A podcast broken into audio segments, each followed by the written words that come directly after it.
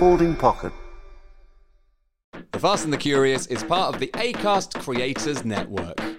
You enjoy it now. And welcome back to the Fast and the Curious with me, Betty Glover from my garden, and Christian Hewgill from his usual study spare room. But before we get started talking about Barcelona, Christian, there is something that we need to acknowledge before you start talking and addressing our audience, please. Well, I can't talk very well. I think that's. I think that's something we're going to have to acknowledge.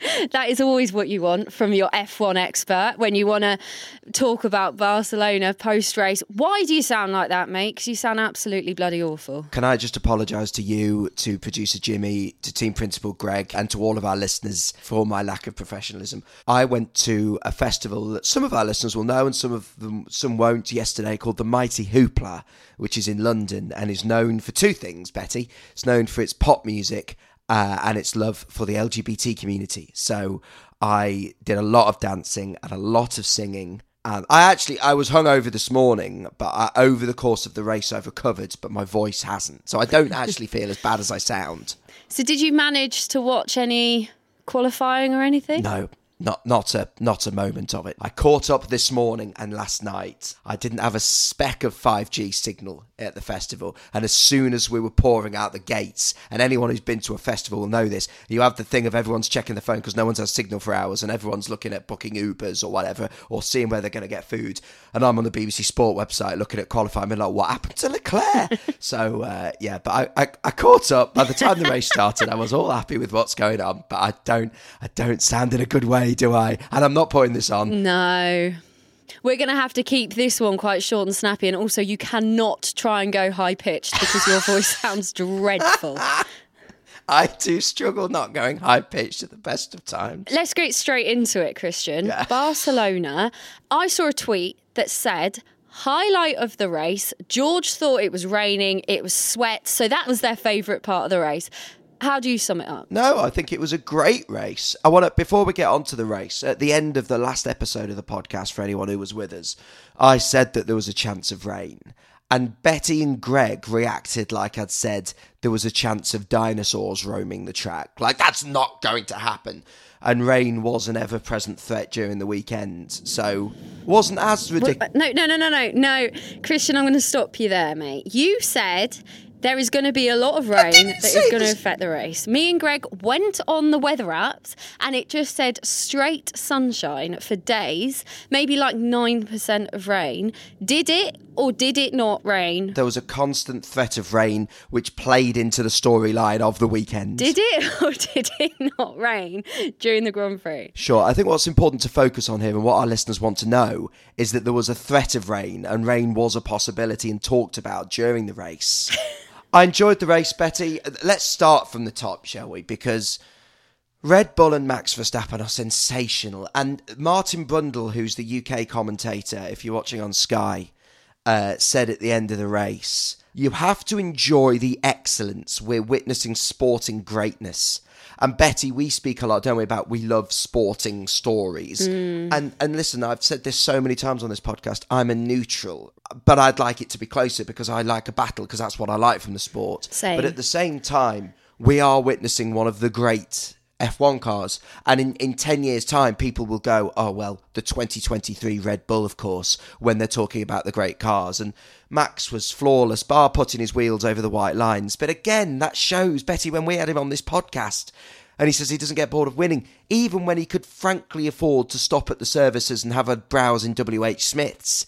He's, or, or whatever the Spanish equivalent is, he's still pushing to the limit, almost beyond the limit. I just thought Red Bull were sensational. The other thing that everybody is talking about post Barcelona is Mercedes and how they've kind of come back into this. Talk to me about Mercedes Barcelona Grand Prix. Two things. Let's just talk about the driver front. Credit to and hats off to George Russell and Lewis Hamilton because they do tend to maximise everything they can get. And Lewis with a great second, George with a great third. They had to battle past Aston's, battle past Sergio Perez, battle past Carlos Sainz. Excellent from George and Lewis. And we mentioned as well, that obviously, a lot of teams were bringing upgrades for the Imola race that didn't happen. And Monaco is a bit of a funny one because it's, let's be honest, not a real circuit. So we were going to see where the pack sort of fits in.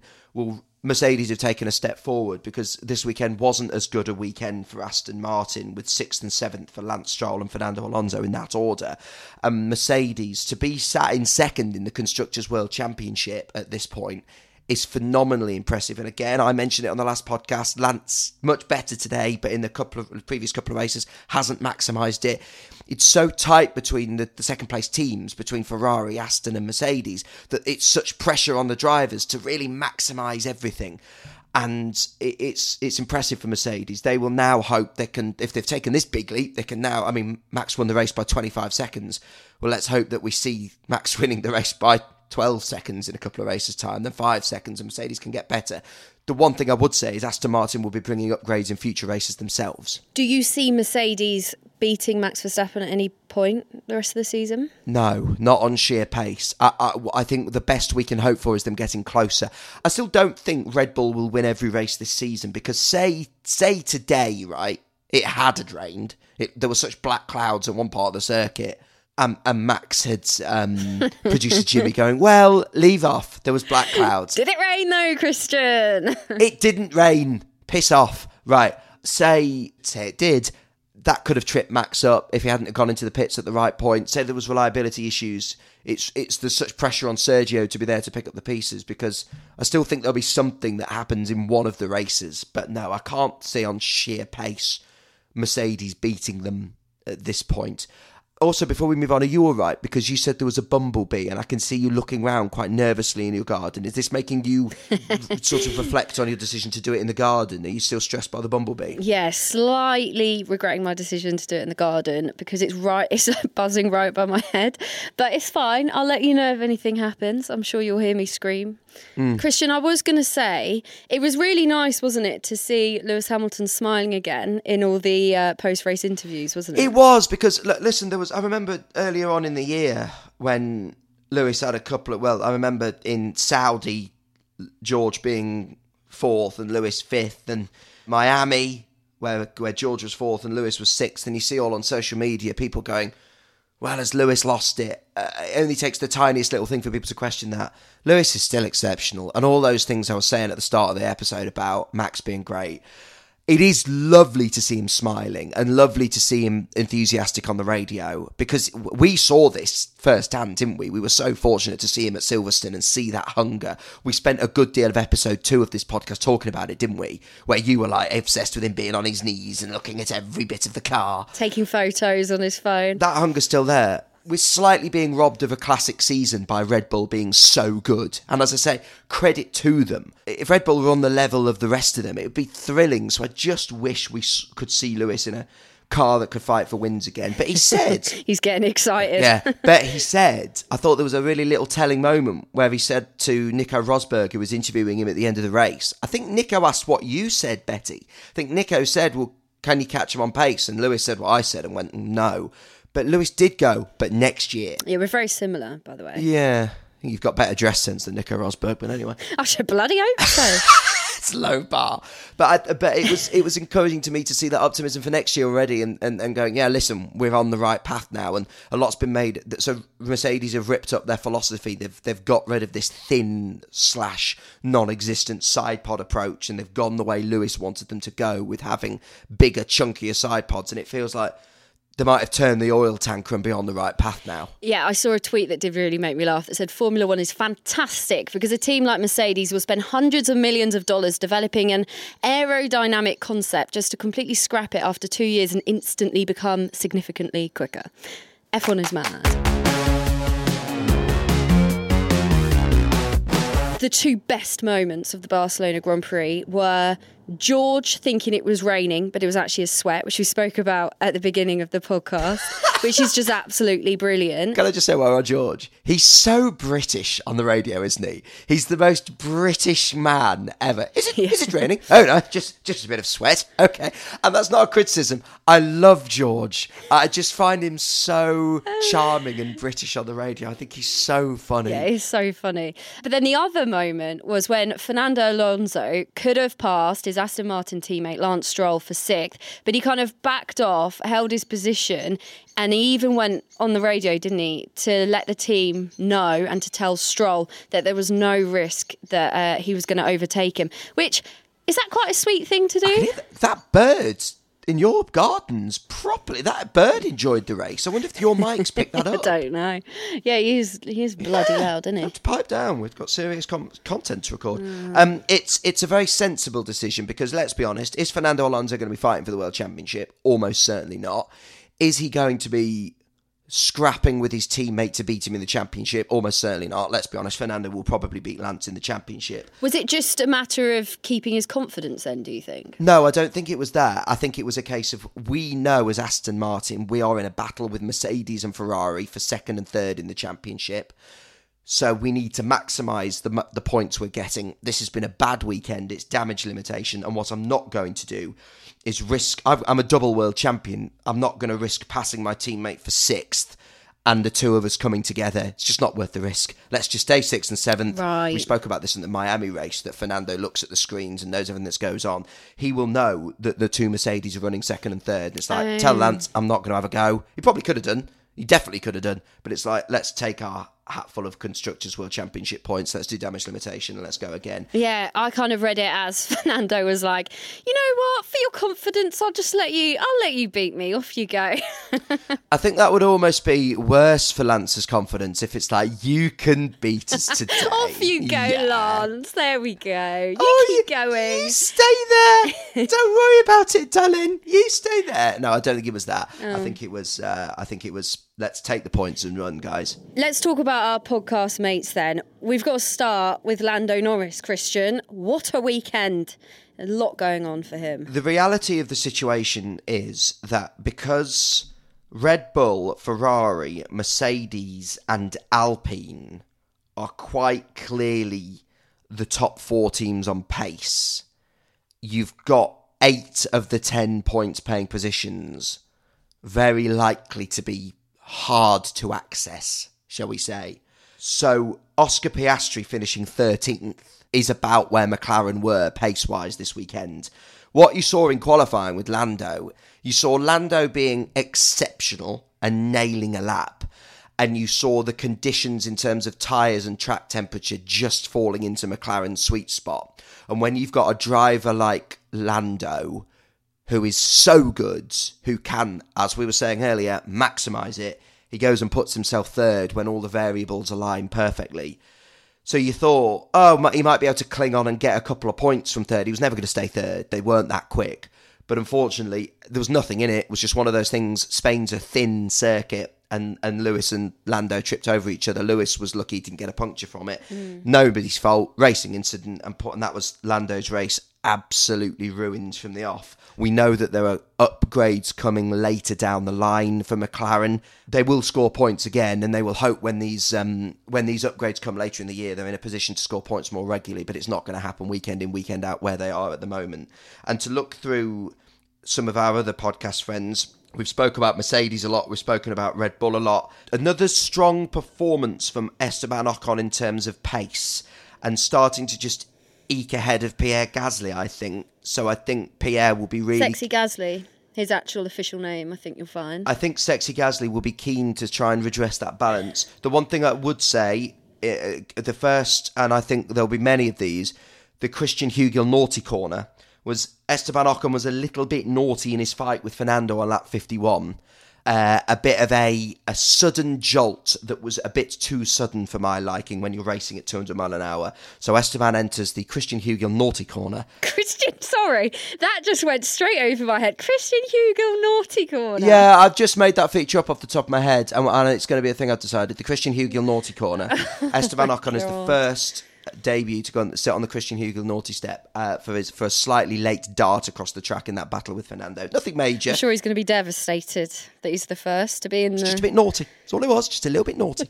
um, and then in terms of Williams, we know there are tracks where Williams will be able to pick up points. I think unfortunately they were the slowest car this weekend. I tell you what, I was encouraged to see was that Logan Sargeant's fastest lap of the race was only a tenth off of Alex Albon's fastest lap of the race. So good pace from Logan, but realistically, the Williams wasn't anywhere near point. So again, Williams will hope for upgrades and will hope for tracks that suit them more later down the line. When can teams upgrade? What's the crack? Can they do it whenever? Teams can upgrade whenever they like. Sorry, producer Jimmy is laughing at me. I don't understand why. Producer Jimmy liked Betty's casual way of asking the question. She's chilled in the garden.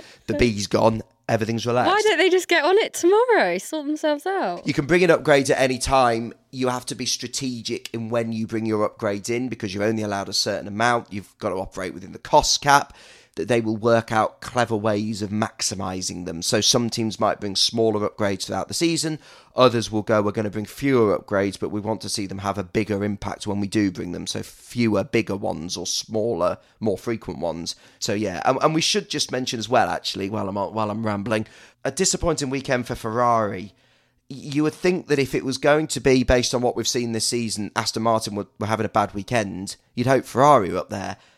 And again, Carlos started second, admirable effort on Max into turn one, slipped to fifth. Again, Ferrari's pace just meh.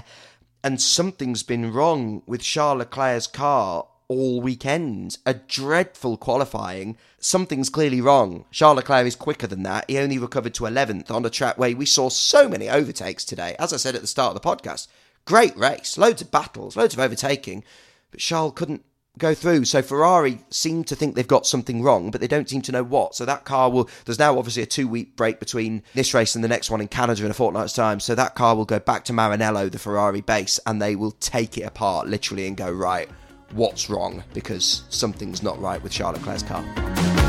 Christian, have you got anything else to say? Any other business before we wrap up? I've got something I've forgotten to tell you. Oh, go on. I'm going to a Formula One team this week. Where are you going? And why? I got asked to do this in Miami, and obviously I was quite busy, so sort of put it in my diary, and then I'll be honest, largely forgot, and then looked at my calendar and was like, oh, that's this week. I'm going to Red Bull on Thursday. Excuse me? Thanks for the fucking invite. Yeah, sorry. Well, I'm going to Red Bull Racing to do a panel for Racing Pride. Oh. So, for those oh. that don't know what Racing Pride is, Racing Pride is the sort of motorsport industry LGBTQ sort of representation group. And I'm very proud to be an ambassador of Racing Pride. So I'm not going to speak to any drivers, not going to speak to anyone from the, the team, but I'm going to the Red Bull factory in Milton Keynes to do a sort of Q&A. Amazing. So yeah, off to Red Bull and I'll obviously report back on what I managed to see when I'm poking around. So that'd be fun, won't it? That's incredible. Yeah, tell us tell us what it's like firstly because we've never been to Red Bull, so I want all the info. Um also, exciting news guys just before we end. Greg is joining us from his um you in the car? I'm in my car. I'm at the vets, and I've got a very, very sad Barney. Oh. He's got um, he's got the Elizabethan ruff around his neck because he can't lick, lick his stitches for a couple of weeks. he's just had ankle surgery. Sad, very, very sad dog. I'm sorry I missed the podcast, but um, yes, as I as I received the invoice, I did think I do need to work extra hard on getting some more sponsorships for this podcast.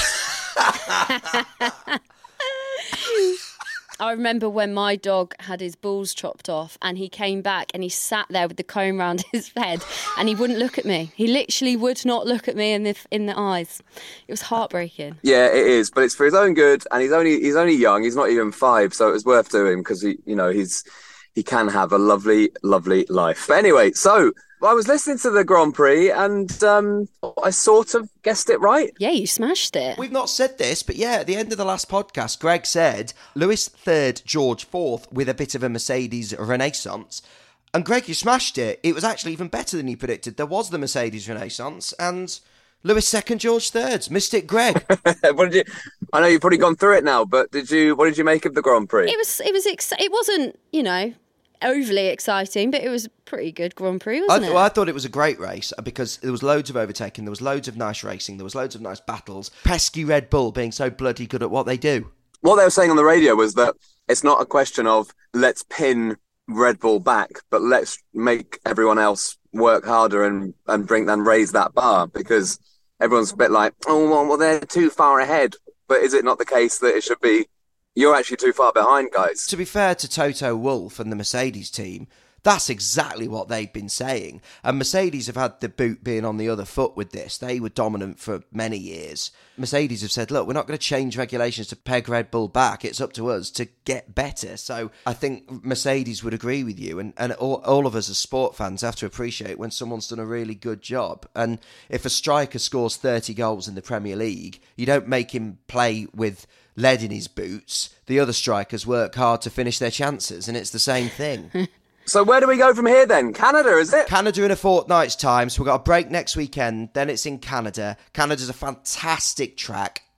very often creates drama, and you get the Wall of Champions. The final corner is a little bit of an S bend going onto the start finish straight and it has caught out many world champions, including Michael Schumacher, Jenson Button. So it's a testing track. It's another street circuit, and it usually provides a great race. And it's another one where, uh, and I, you know, I like to say this. It's another one where rain can't be um, ruled out as well. So I love Canada. I really look forward to that. Oh, here he goes. Christian. Shut up. Um, but there was no rain in Barcelona, which we knew was going to be the case. Be nice to me. I'm feeling hungover. Be nice to me. And speaking of plans and races and things, Silverstone's shaping up quite nicely. We're going to have a very, very fun weekend of the British Grand Prix. I, I just feel it. We've got lots of things happening and lots of plans that we can reveal soon. It's looking, it's shaping up pretty well, isn't it, gang? Coming soon, British Grand Prix news from the Fast and the Curious. British Grand Prix news. oh no. We don't have to turn everything into a jingle, guys. But I am so excited because this is going to be the first Grand Prix that I will ever go, like I've ever been to. What do I expect? Cars. Yeah, it's basically Glastonbury for cars. Wow. And people like me. Yeah. Oh God. I don't know if that's good. Rude. Should we wrap it there, guys? Are we done? We're done. Sorry I couldn't be with you, but I'm with this uh, Elizabethan dog. But I will be back full throttle next episode. Greg, love to the Elizabethan dog. Love to you, Greg. Betty, thank you for being gentle with me while I was hungover. And I'd once again like to apologise for my lack of professionalism for this voice. I will be returning to full fitness next time. Thank you from everyone at the Fast and the Curious. I'm going for a lie down. Good night. Bye.